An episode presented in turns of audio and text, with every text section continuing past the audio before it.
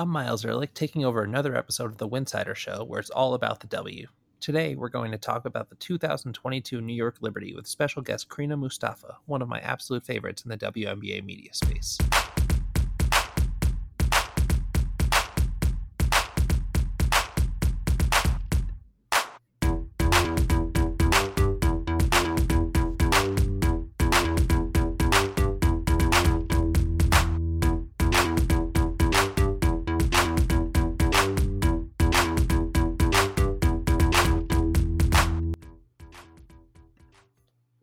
Like our show, please consider joining our Patreon community at patreon.com slash winsidr. For less than a cup of coffee a month, you can directly show support for the hard work we do covering the W. And don't forget to see our amazing staff's written content over on WNBA, oops, sorry, over on winsidr.com. The WNBA season might be over, but sports are still going on, so for all your ticketing needs, go to tickpick.com slash winsidr. All right, that's all out of the way. I want to welcome you, Krina. Uh, first of all, Krina Mustafa, you probably know her from Twitter, host and producer at The Parlay and host of Court Time with Krina Mustafa on Fridays. You can find her on Twitter at Krina MM. Krina, welcome to the show. Thanks for joining me today. Thank you. I'm so excited to talk some libs, and I love that you said you probably know her from Twitter because that is absolutely true. we both spend far too much time on Twitter. yeah. Yeah, I uh, I'm super excited to talk to another positive Liberty fan because a lot of people that I know that are covering this team, even a lot of times they're uh, not as happy about how the, yeah. the team has lately. but I think that we are both optimistic reporters and maybe to a detriment sometimes, but we can we can find the uh, the good stuff in the blowouts. So I'm I'm excited for us both to inject some positivity after I think what was a very very positive season and another step in the right direction. Absolutely. Um, just season impressions from the beginning because they won opening night but then lost their next 7. So it was a slow slow start, but they finished the season, they really leveled out, finished with a 16 and 20 record. They got to the postseason as a 7 seed, pushed the defending champs to 3 games, um, even stole a game on the road, got the first ever game at Barclays Center. What were your impressions just overall of the team's performance this season? Yeah, so when they won their first game of the regular season against the Sun, I got very, very cocky very, very quickly. And then they went one and seven, and I was like, oh God, like this looks terrible. But as you said, they did level out, and I was super, I think you know, impressed with the way their season has gone. I think because in the NBA, I'm a Raptors fan, I'm kind of used to this kind of stuff where a team is still developing, they're putting their pieces together. And you saw that with the Liberty this year. Um, like we're going to talk about, like finally seeing a, a, healthy year of Sabrina Ionescu, I think was absolutely fantastic. You, you can see the potential of this team, and it just feels like they're so close, you know, like they're just a couple of pieces away. Uh, still waiting for some players to come back fully healthy, of course. Like we didn't have Betnijah for literally in the entire season. Um, and so, yeah, I'm just like really excited. I think this season showed that the Liberty are in the right direction and they're moving forward and not backwards. I think that on that opening night win, which feels like years ago at this point, um, there was nobody in the building maybe more surprised than I was at that performance uh, because the Liberty had been dealing with so many injuries during training camp with with late arrivals and uh, the week before that, they were supposed to have a, a preseason game against the Washington Mystics that they canceled at the last minute. And it was because of a rash of illnesses on the team, and just some people were not fully healthy. And uh, during that, so they turned that into a scrimmage because they had promised the season ticket holders something.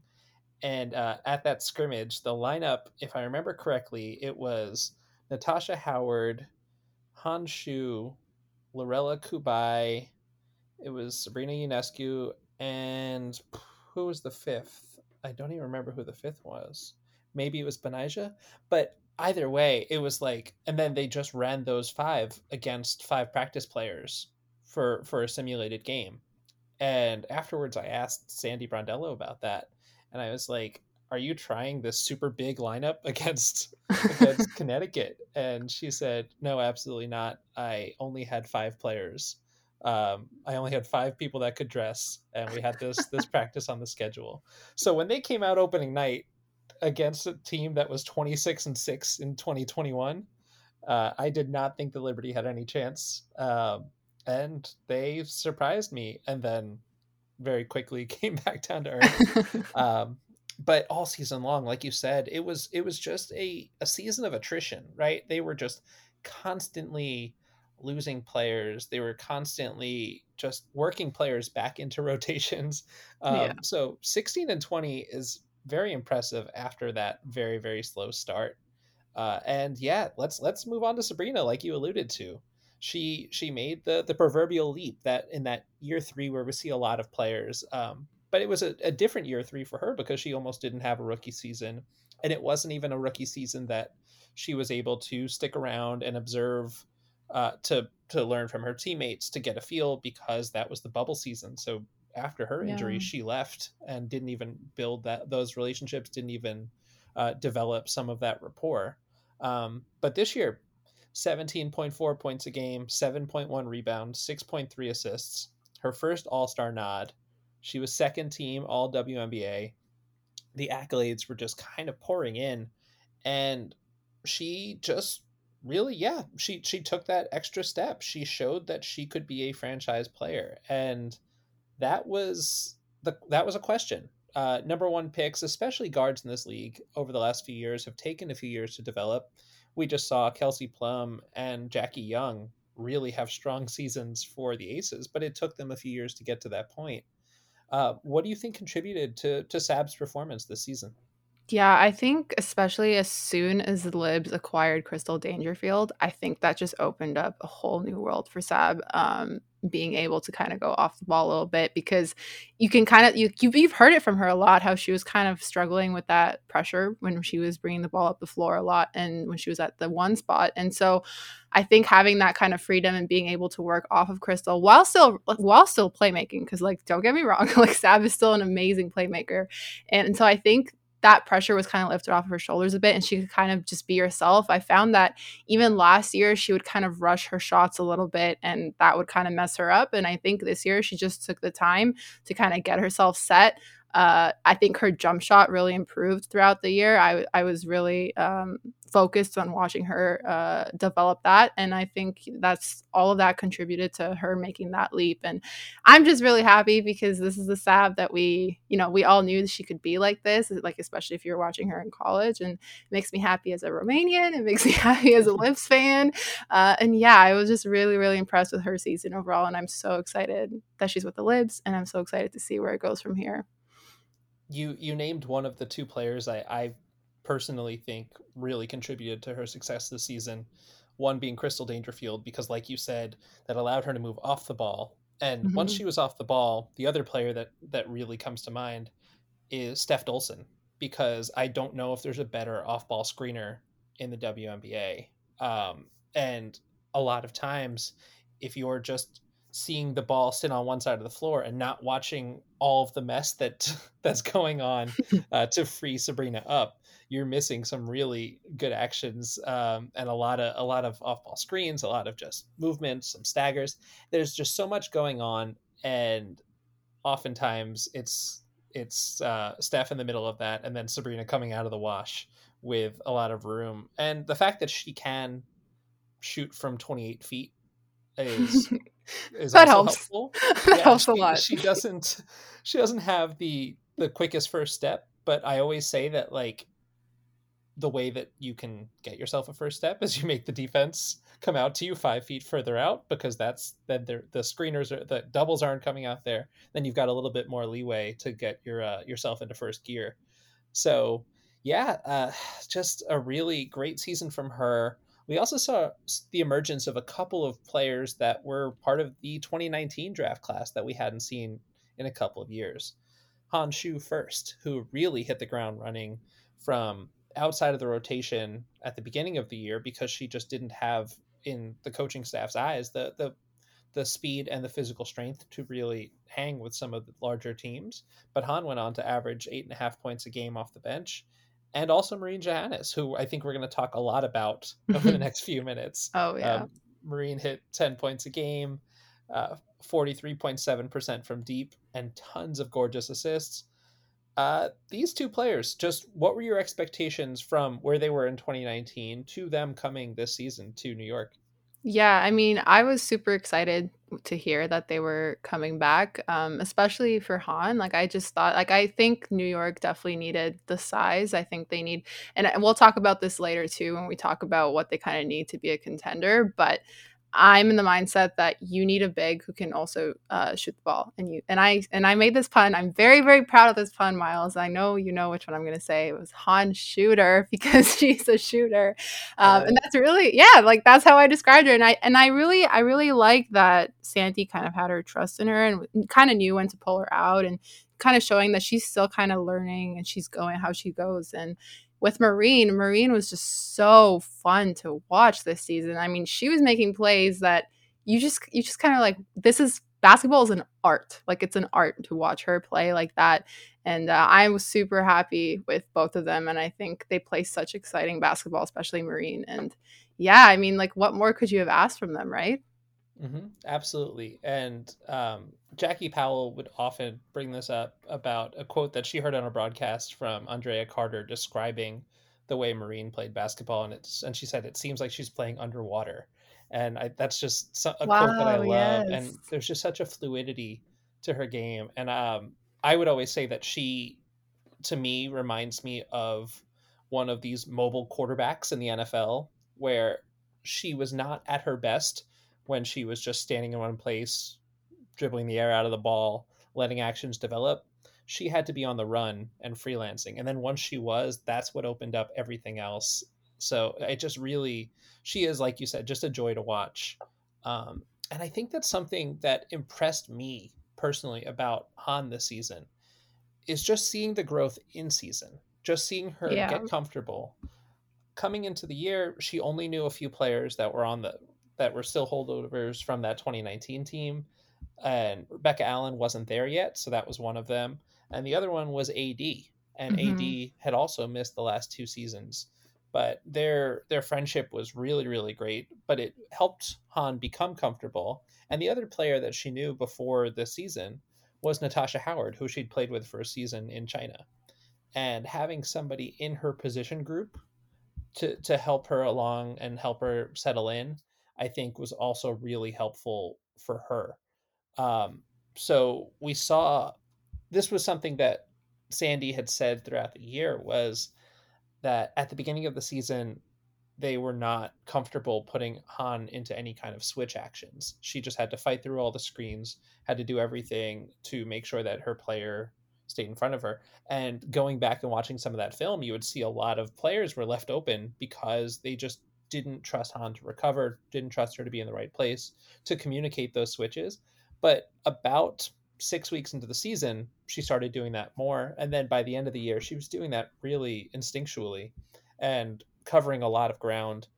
Her rebounding definitely looked a lot stronger than it did back in 2019, where she had the height, not quite as much height because she did grow an inch in the in the three years where she wasn't here.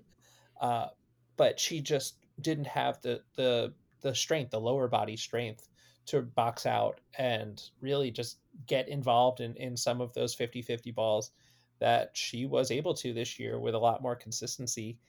And we're watching her do that on the world stage now during the FIBA, during the FIBA games. So just seeing Han's growth in that respect, and she's still only 22 years old, and she said at the end of her exit interviews that she wants to be back in New York next year both players said that um, Marine might have a little bit of a harder time because the French seasons always that the, that league ends later, and we've got prioritization to navigate. And but that's a long way away. I think a lot is going to happen in terms of that conversation because it's just I don't know if the league is quite where they were when they were first making where where they expected to be back mm-hmm. in 2020 when they were first making these um, these conversations about prioritization and about building basketball domestically. I don't know if necessarily they've hit the benchmark. So my fingers are crossed that maybe they will open up that conversation again and maybe push this off for a few years. Um, but if they can get those two back, they are going to be huge rotation pieces, as we saw this season. 100%. And yeah, yeah, sorry. And the last player I wanted to talk about was Natasha Howard, who in her first year dealt with a lot of injuries with the Liberty. This year, she was a consistent presence on the court. She was the defensive anchor. She is just, we're talking about instincts with Marine. On the other end of the ball, I don't know how many players I've seen that have better instincts than Natasha Howard does in terms of her ability to to help on defense and then to recover. Her weak side help is phenomenal, and then her hands because she's undersized at her position. Uh, but her hands are so good that she's able to defend players that are a lot larger than she is, and she's just been really, really needed for a team that does not have a lot of size inside. Even adding Steph Dolson, even with Han proving to be an asset off the bench, and with Betnijah limited to just nine games this season, that made Tosh even more important for the Liberty. Yeah, and I think there was when that stretch of games in June where the Liberty were doing really well, I could have argued that Natasha was probably the Libs' most valuable player during that stretch. I think she was so important for them. And you saw every Liberty win.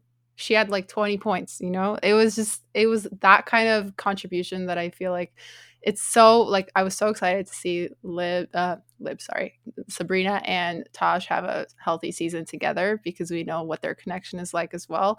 And I think you know I think it's uh, underestimated how important her veteran presence is as well. Like even having like Sami, for example, like it, these are the voices that you need to hear in the locker room because you do have a young team. So I think having these like veteran pieces as well to kind of put the puzzle together is super super important both on the court when you're watching them play and in the locker room as well.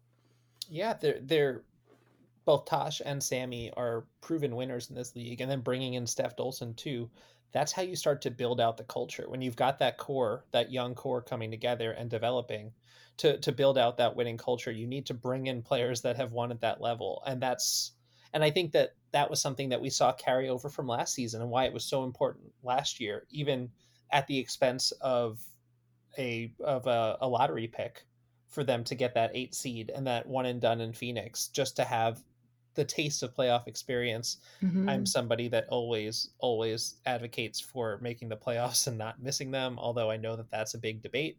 I um It's okay. We're we're on the same side. We're on okay, the same good, side here. Good. So I don't have to give you my whole spiel. No. Um, but yeah, I am. I've gotten into that with a lot of people because I, I think that uh, this league is so so small that it's never in the best interest of the players that are on the team to yeah. not win a game. Um, but let's move on to fun stuff.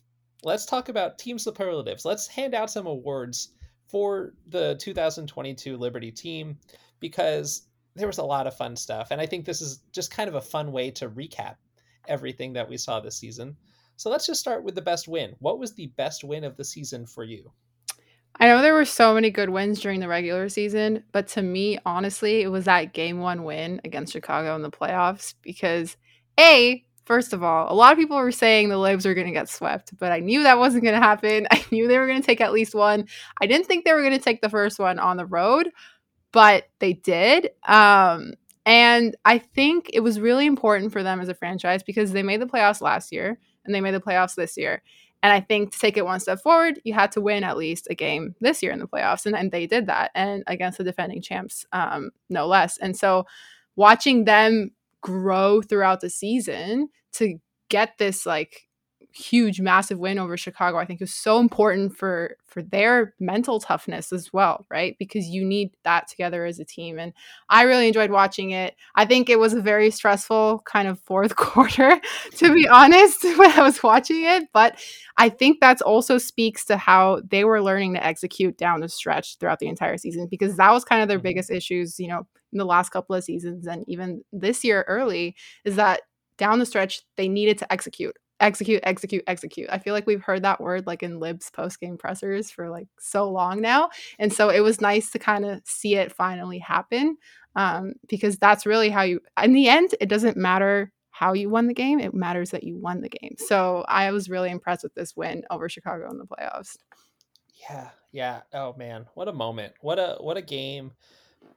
Going into that series, that was my that was my wish was that they would split one of those games so that we would get what we did, which was that game three in at the Barclays Center, the first playoff game for this franchise in Brooklyn, because the the transition in ownership and the the two year sojourn from uh, from MSG to Westchester before getting to the Barclays Center, it really lost the faith of a lot of fans uh, who really felt like they were disrespected by by this franchise, and it made a lot of sense that that arena in Westchester or arena is not the word that I should use for it. um, that 2,000 seat convention center Oh that I that I know does like that it was doing vaccinations for a little while. They they do voting. Uh, they do high school plays. I think like that was not where you should be playing a professional basketball game. Um, so it was really important as as the size as both Joe and Clara Wu Tsai are putting so much of themselves and so many of their resources into rebuilding this this team and, and into earning back that goodwill a lot of that also has to be met by success on the court and bringing that home. And the energy that was in that in the Barclays Center for that game 3 was huge so just getting that game 1 was so important to getting that split on the road and you said you didn't think it was going to happen in game 1 I said if it's going to happen, it has to be game one because this is a team that cannot get it together for day games. and sure enough, they uh, their game two performance. Can uh, any team though oof. really except unless you're like the Aces? I mean, every team that I saw did a better job of it this season than New York. New York got blown out every time they had to play in the afternoon. Um, Yeah, so well, New, New York had all the uh, blowout records, you know, Yeah, this yeah. season. So let's talk about another record that they had because I'll go to my best one of the season because there were some good ones in the regular season to choose from, including that opening night win over the Sun. They beat the Sun on the road too. But I've got to go to the record breaking night in Vegas when the Liberty dumped in a W record 116 points on the now champs. The game was all gas, but maybe, and it was maybe you talked about execution down the stretch it was maybe the most complete 40 minute offensive stretch we saw from this team all year long because they were often plagued with those long, long periods of five minute scoring droughts. And this was the one night that I just don't remember it happening. Um, individual performances. Sabrina Ionescu put up a 31, 13, and 10 triple double, which was the first 30 point triple double in WNBA history. She hit 10 of 13 shots, seven triples, Han Xu that night hit 11 of 12 shots. I was very frustrated that she took one at the end and missed because she was 11 for 11 heading into the last minute or so um, on her way to 24 points and eight rebounds. The team splits were 58% from the field, 58% from three, 88% from the line.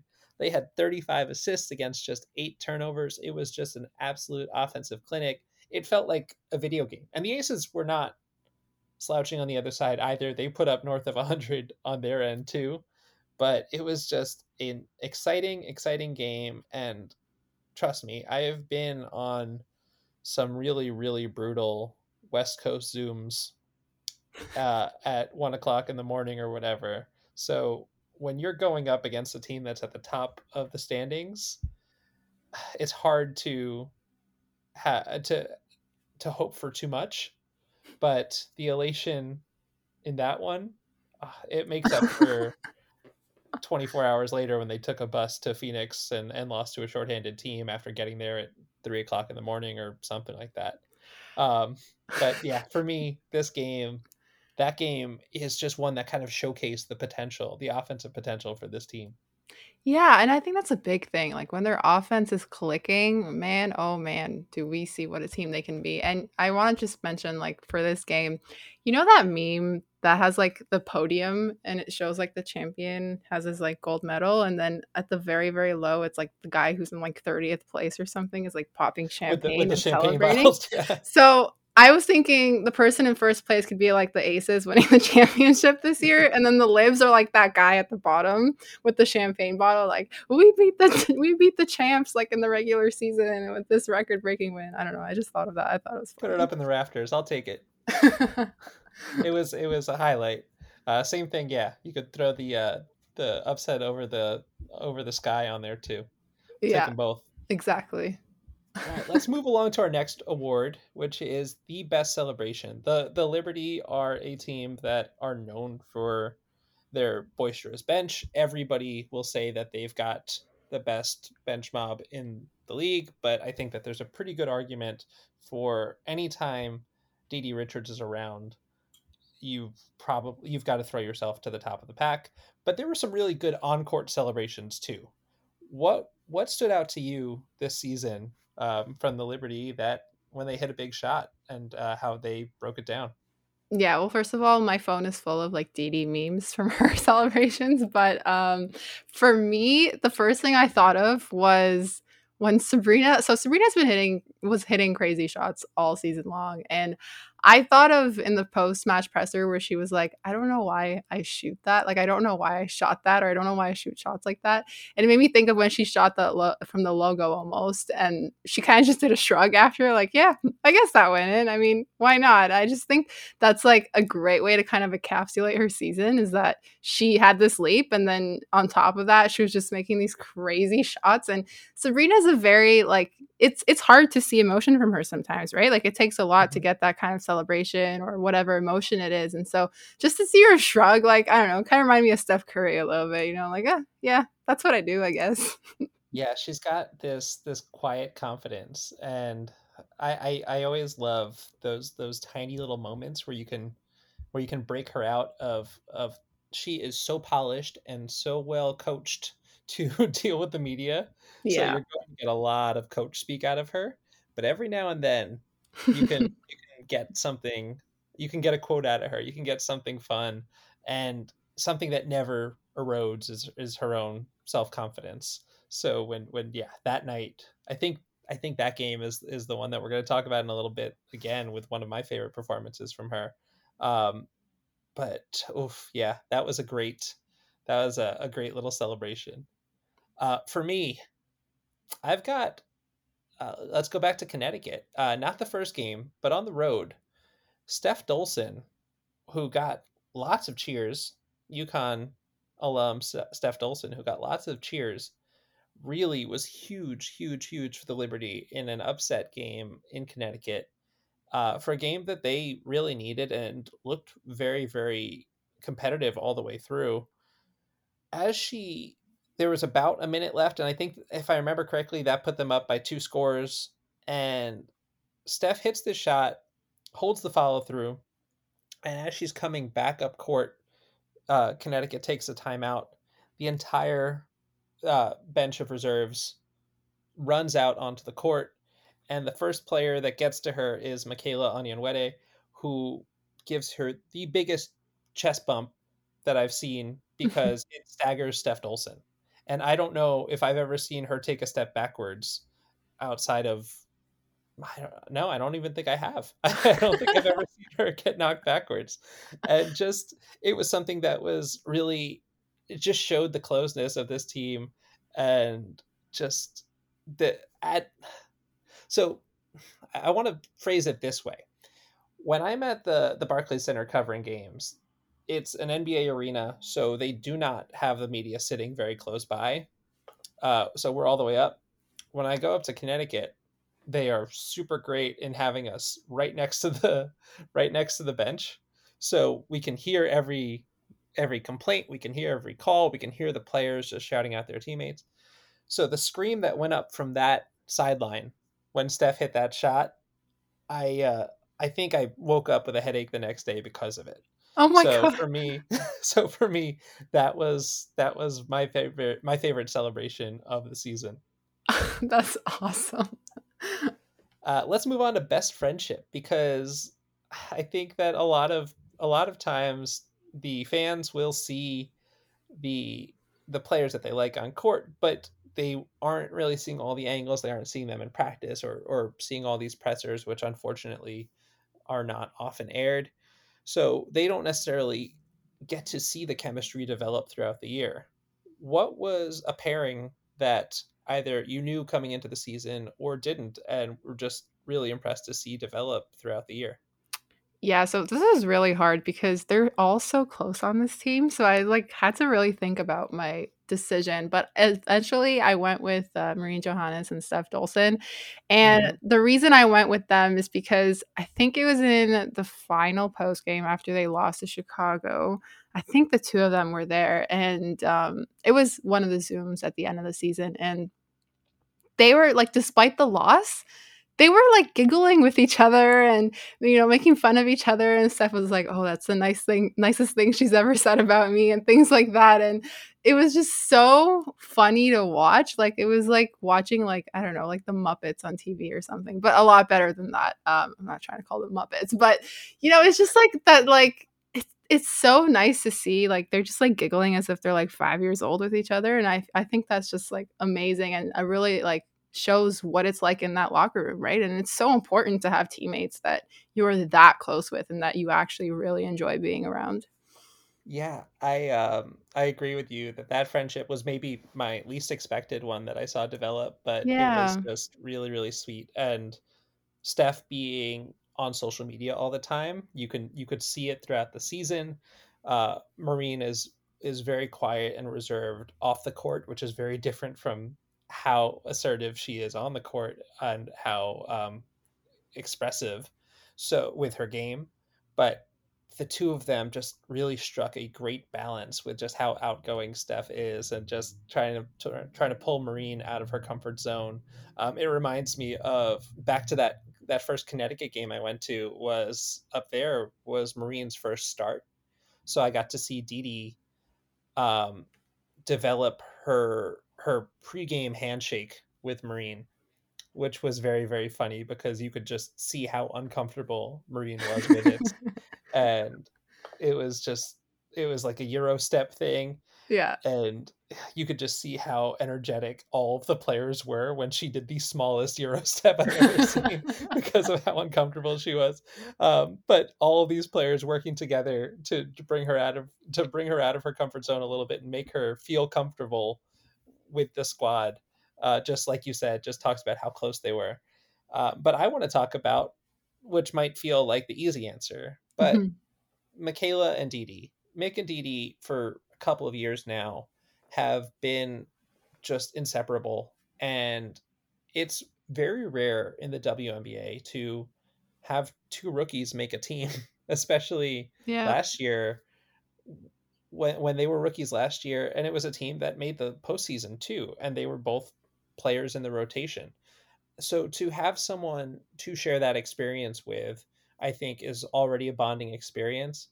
But the the level and the depth of the friendship that these two have, I wanted to bring up a quote that from a question asked by Jeff Magliacetti from the exit interviews this year, because he asked her about he asked Dee about her relationship and how that had developed with Mick.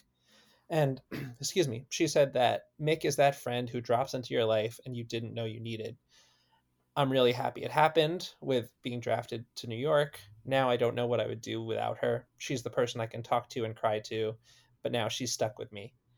And the two of them, just seeing the the looks back and forth that they gave to each other, it's just they're just also constantly just comedy, but also very very sweet. And for for me personally, that uh, they've been kind of my safety nets on this team after after a tough loss in the locker room or when I was first getting comfortable because 2020 this was my third year on the beat on the beat but everything has has just like kind of gotten more real every year as we get away from the pandemic and, and get away from from Zoom a little bit.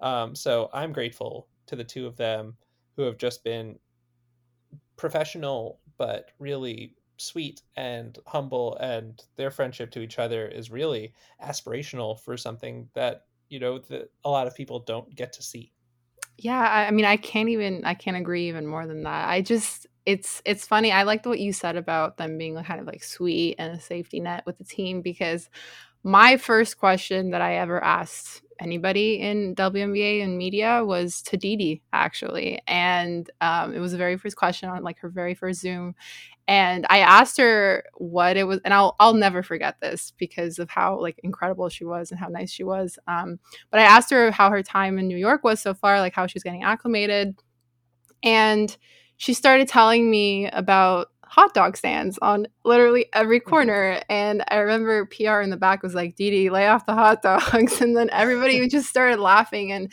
like I got that laugh out of her and it was just it was a really an amazing experience and she always has that smile on her face. She always is there like with great answers and even with Mick, I mean, I remember I asked her last season about her lashes, like where she gets her lashes done cuz I just like love asking players like fun questions like that and she gave me a super great answer. She was so she was so funny. She like leaned close to the camera to like show off her lashes when I said that.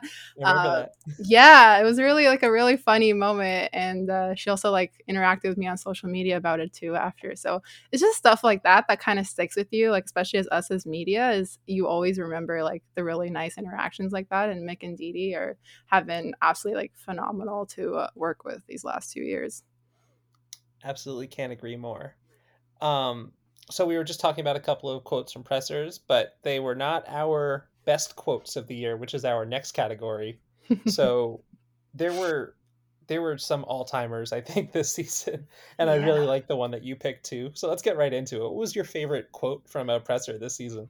Oh, I'm so excited because when this happened, I don't think I've ever laughed this hard in a post game presser, but it was during the, the, game where during halftime there were these protesters that kind of went out on the court. I I believe, correct me if I'm wrong, I think they were protesting um, the abortion mm-hmm. uh, mm-hmm. situation and you know protesting for the rights and in the post game, we have Sabrina and uh, Beck Allen sitting with us.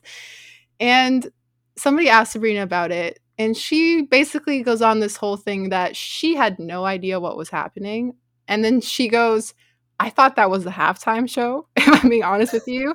And Beck just like puts her face in her hands. She's like, I don't know if she's embarrassed or like what, but she cannot believe what Sab is saying. And I like I was laughing so hard because that was just hilarious to me and that like sabrina was like laughing along with us. She was like guys like i really thought that was the halftime show. Like i didn't know what was going on.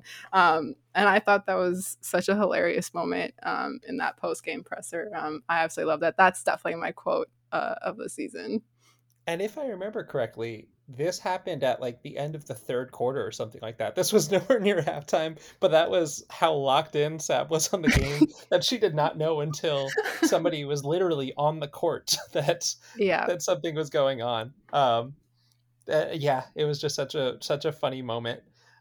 I've got a couple of I think that a lot of the action on the court is often what inspires the conversation off of it as it should be covering this league.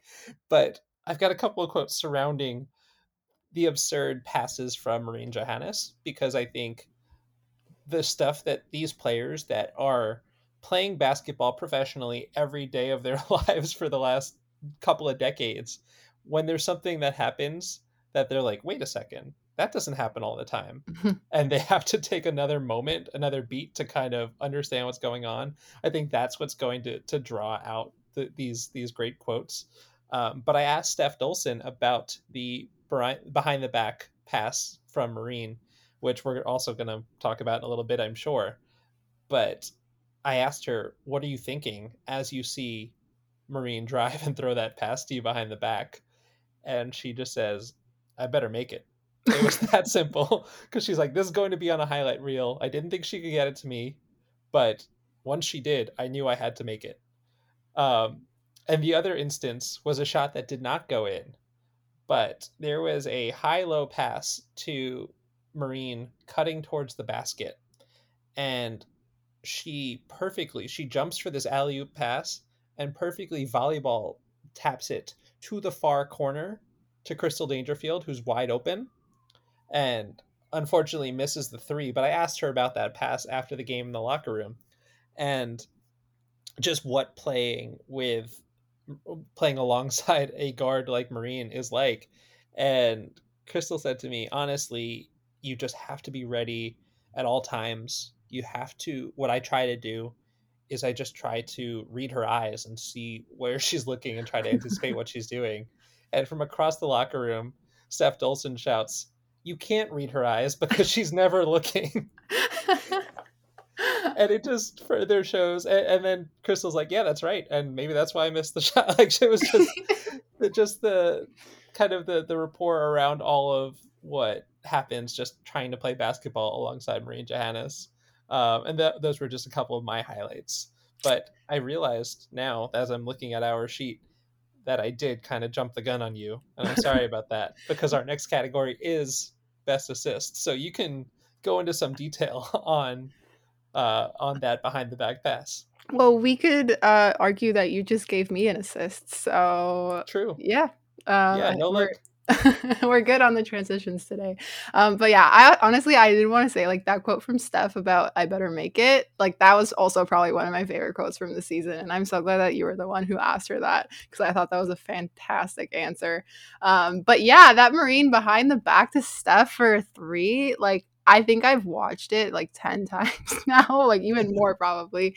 It's just insane wizardry. Like she's a wizard on on the court. And it's like you look at it and you're like, how does she even think about moving her hands like that while moving in the air and just like passes it perfectly behind her. I'm like, if I try to throw the basketball behind me, like that's going in a different direction. like that's not going behind me. Um, and then for Steph to catch that and actually make the three at the top of the key, I thought it was absolutely fantastic. Um, and it was on every single highlight show the morning after, which was absolutely fantastic to see because you rarely see W highlights on like the morning uh, highlight shows uh, when you watch the next morning. So it was really nice to see that everywhere. Um, like I mentioned before, it's like it really shows like how artistic Marine is when playing basketball. I would be terrified to receive that pass because I would freeze up. There's no way I'm making that shot. Um, so I see your Marine pass, and I will raise you another let's go back to game one of the postseason against the Chicago Sky. The assist that spurs that 13 0 run that earns the Liberty the upset, their first postseason win since 2015. Out of a timeout, Liberty are down by six at that time, I believe. And Marine just she she dribbles to the top of the key after getting a screen from Natasha Howard and takes an extra step to draw the help defense away and to freeze Candace Parker and then throws a no look two handed pass over her head, hitting a moving Tosh like perfectly in stride. As she goes to the basket, she puts in the layup. Liberty go on a run. They win that game. And it's just, it's all, it looks like obviously we can we can build the narrative out however we want to but it looks like that kind of took the wind out of chicago for yeah. the remainder of that game um, and it was just another thing that you just don't expect to see on a basketball court and the the level of difficulty with a moving target at in a playoff game like you cannot make a turnover in that spot yeah. down a couple of possessions with 3 minutes left um to against one of the strongest defenses and some of the best perimeters in the W to have the idea to make that pass and then the execution I don't even know how far down the list that would be for me in terms of what is possible to do from this situation. Um, so just yeah, another like you said, the wizardry that that comes with Marines basketball playing, which is just for for something for an exercise like this. Talk about the best moments of the year. Of course, her stamp is all over it. Yeah, Chicago didn't know what to do after that. They were like, if she's I making passes after that, yeah, yeah, like if that's happening, then oh my god, like what are we gonna do? Um, but yeah, I I really like that. That's awesome. I think this is the, this is the marine section of the show, to be honest. Yeah. All right, so let's keep it going then. Let's talk about last category, best basket of the season. Yeah, and uh, surprise, surprise, mine has to do with uh, Marine Johannes. Um, but honestly, it was any off balance three from her and it reminds me a little bit of like the the postseason run that Chelsea Gray was going on, where these off off balance shots are just going in, and mm-hmm. like no matter what. And it's just mind-boggling to watch because you're like, what is the physics behind this? How is the ball going in when you're off balance and it's just going straight up? Oh my god, just unbelievable. Um, and you knew they were going in. Like Marine, when she's on the move, that is when her best basketball comes out. That's when her best shooting comes out, and it's just incredible to watch. So yeah, honestly, I couldn't even label it down to one from her. Just any off balance three that she's made throughout the season. I would joke that their best offense was Marine fading left on a three that like almost scraped off of the jumbotron. Like it was oh just these high arcing threes. Um, after in in the was it in the Atlanta game? It was I think it was uh, near the end of the regular season where she did take that that one where it was a one legged three from the top of the key with like mm-hmm. 15 seconds on the shot clock. And I asked her about that after the game, and she said honestly, looking back at it, it was a bad shot. I'm really glad it went in because otherwise, if it didn't, I would have been taken out of the game and all of my teammates would have been mad at me. No so, marine shot is a bad shot. right. The the worse it looks, the more likely it is to swish right through. Exactly. Um, and for my best basket of the season, it was just the impact of the moment. So last game of the regular season, a minute to go, the Liberty were facing the Dream in a situation where the winner made the playoffs, the loser watched the playoffs on TV. Betnijah, uh, Laney navigates a screen from Steph Dolson at the top of the key that just gets the Dreams defense all scrambled, and she uh, forces Cheyenne Parker, who's in the post, to step up because Wheeler is late in switching. Laney passes the ball to Marine, who quickly swings another pass to Tosh in the corner. Natasha Howard's wide open because Parker's now out of the play. Tosh swishes the corner three, puts the Liberty up by four, and then into the postseason. And with some more context, she'd gotten to the line three straight trips and split all three. So the Liberty were up by one at the time. But for her to have the confidence, her only three of the night, she she took two attempts, but that was her only make. It was just an absolutely huge bucket and just a big shot to take in that in that position, and one that you know that that postseason pass doesn't happen. I don't think without that shot going in. Mm-hmm. So for me, Tosh, just who was kind of their unsung hero so many times this season. Yeah, one hundred percent. Um, and then last section, and we'll get through these pretty quick because I, I realize we're we're uh, getting kind of long on time here.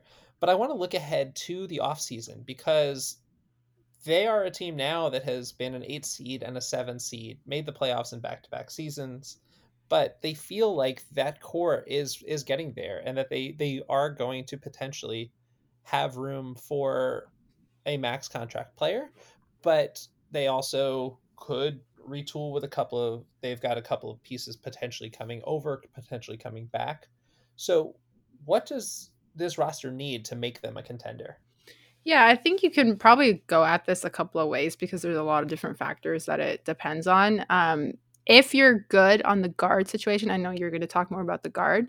I'm looking to the other side where I'm actually looking for more size and more depth in the uh, forward or the center positions because, like you said before, like even though we have Steph, um, Tosh, like and uh, of course, who is going to be coming back, ho- hopefully healthy uh, next year. She's playing in FIBA right now. Um, I still think we need something extra there, and I think that, and I I'm a Raptors fan, so I'm always going to bring it back to the Raptors somehow, whether it's like dealing with losses or anything like that. But if you look at the Raptors in the NBA, like their championship year when they won with Marc Gasol and Serge Ibaka, those were two big guys who could also get you a bucket. And I think that's the important part. Yes, you need size, but you also need a player that can get you a bucket. Um, as well. And so I think that's probably what they're going to be looking for in order to make them into a contender. Like I said, I think they're only a few pieces away because they have so much potential with the squad that they have. It's just a matter of where are you going to find the missing pieces of the puzzle. Mm-hmm. And I think that we didn't get to see it for large stretches of the season because of the injuries. Yeah. But something that stood out to me from most teams this season is looking at the training camp rosters because you were allowed to have in up to 18 players and the Liberty came in with just 15 which which already said a lot and about just the talent that they already had and the cuts that they made last year, they were filling out with players that hadn't, you know, had played overseas or hadn't been pros for five years. This year, Sandy Brondello came in and she's like, I think we already have this team pretty much here. Um, we might need to make a couple moves because people are showing up late, but the the roster that she was looking to construct was largely in place already. Um, so it shows that this is not a team that necessarily has a lot of holes, and and we did see towards the end of the season that that depth was there. That unfortunately, there, some of the players I was most high on coming into the year, Jocelyn Willoughby being one of them, Dee Richards being another, uh, battled injuries for a majority of the season and didn't necessarily have the the impact that I thought they might make. But they do have a pretty solid team.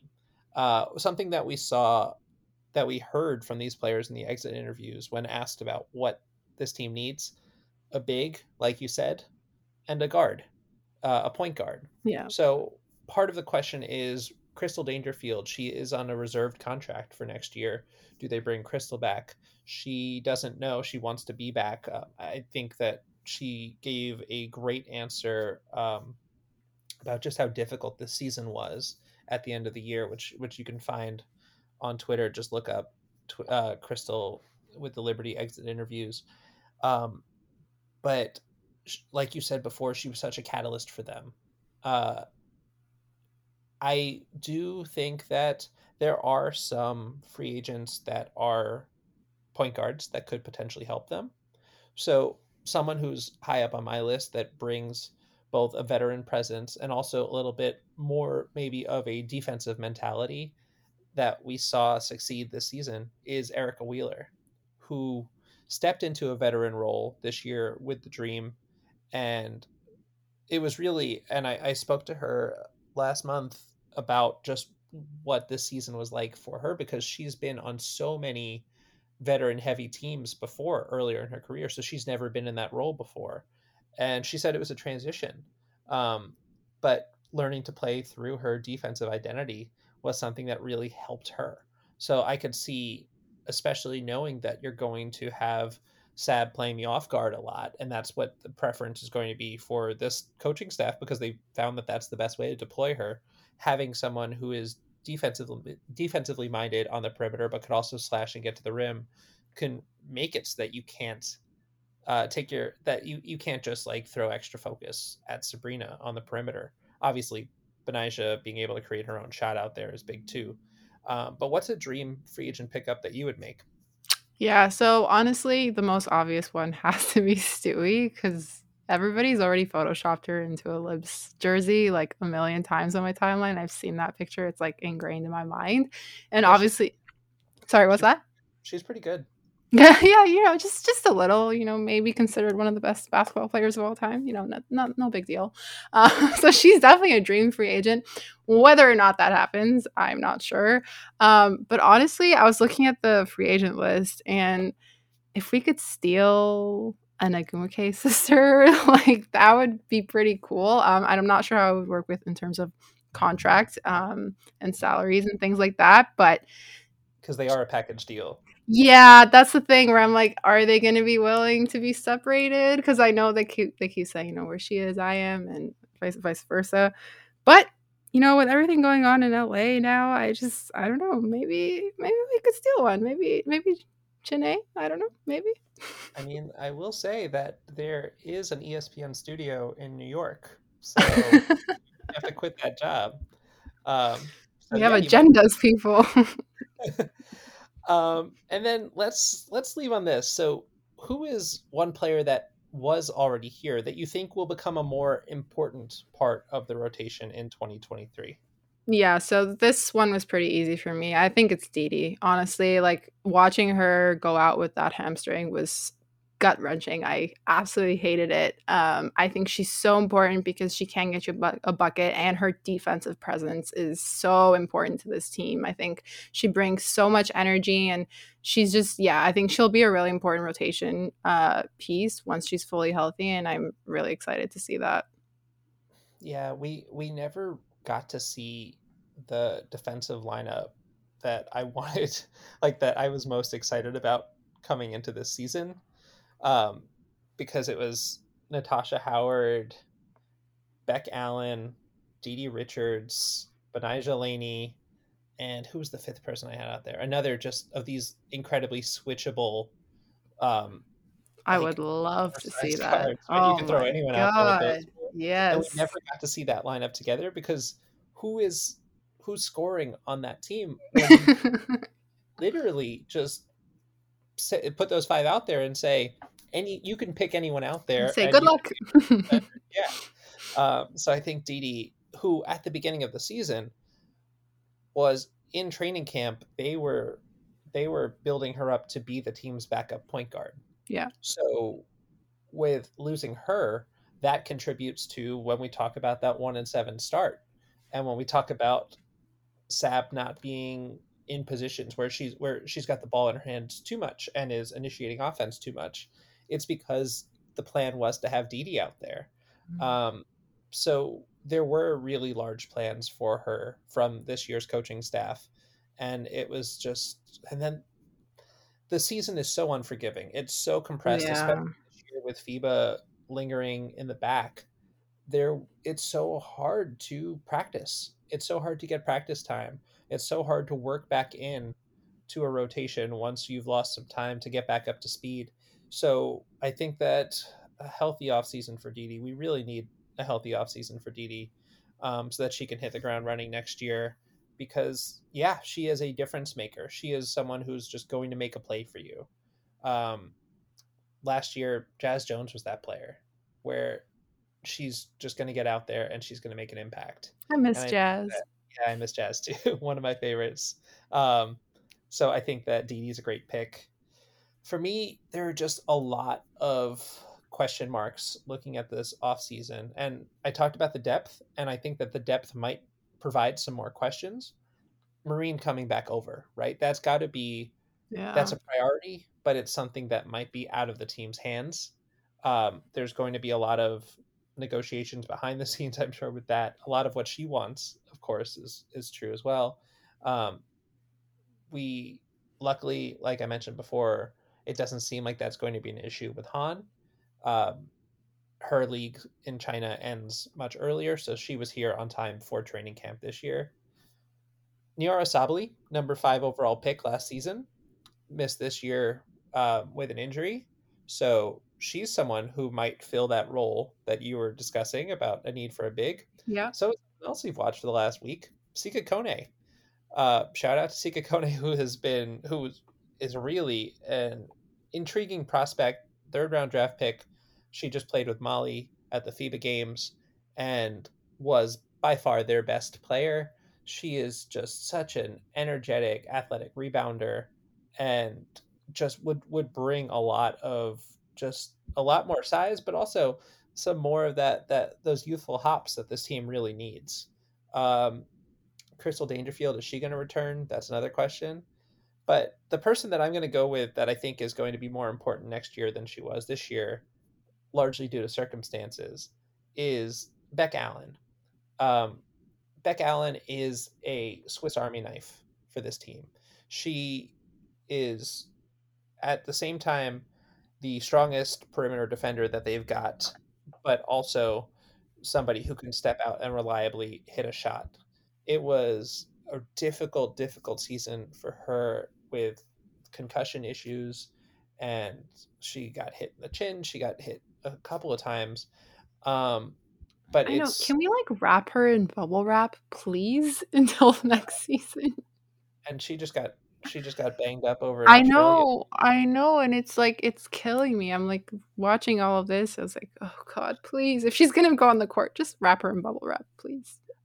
I was so happy last off season when they signed Beck Allen to a two year deal because I've been stressing every single year when she's a free agent that she's gonna go uh, because she is the prototypical wing player that every team always needs in this league, which is a three and D, uh, someone who can get into the passing lanes, can switch, can block a shot, but can also spot up for you. And we're seeing right now for Team Australia for the Opals, she is their their go to downhill player. She's someone who can get to the rim. She's someone who can get herself a jump shot. So I think that Beck is someone who can slide into any lineup that you put on the floor, and the only thing that's preventing that is health. Um, so just hoping for better health health for Beck. Um, again, two year contract means that there's hopefully been some discussion about how Valencia will treat her because Mhm. Spain is another league that runs in. But I'm sure Yeah. that was a conversation that was had before this two year deal. Um, but yeah, that's that's my that's my big one. Um, I'm also just a, a huge fan of her as a, a person and a player. Um, so sorry, I, we, try to be objective, but there's going to be a little bias. That's, No, that's that's okay. You're talking to the leader of the Beck Allen Hive, so okay. Perfect. Uh, thank you so much for for joining me today, and for there are people in my life that are tired of hearing me talk about this team. I'm lucky you are not one of them. Um, so thank you for jumping on. Can you uh, plug your socials for us again so people know where to find you? Yeah, I will always be down to talk libs anytime, anywhere. Uh, you can follow me on Twitter at KrinaMM. Make sure you're also following the Parlay, and that's spelled T H E P A R L E H, uh, on Twitter, on Instagram, on YouTube, everywhere, um, so that you can catch court time with me every Friday. Awesome. Thank you so much. And everybody, make sure if you are a night owl like I am, that you are staying up late and watching these FIBA games. Group play is done, and now we're about to get into the good stuff. So just tune into those in Australia. Most of those have been on ESPN Plus, but I think we'll start to get them onto ESPN two maybe once the games start to get a little bit um, closer to the the finish of this tournament. Um, but that's all for us today. Thanks so much for listening, and we'll chat soon.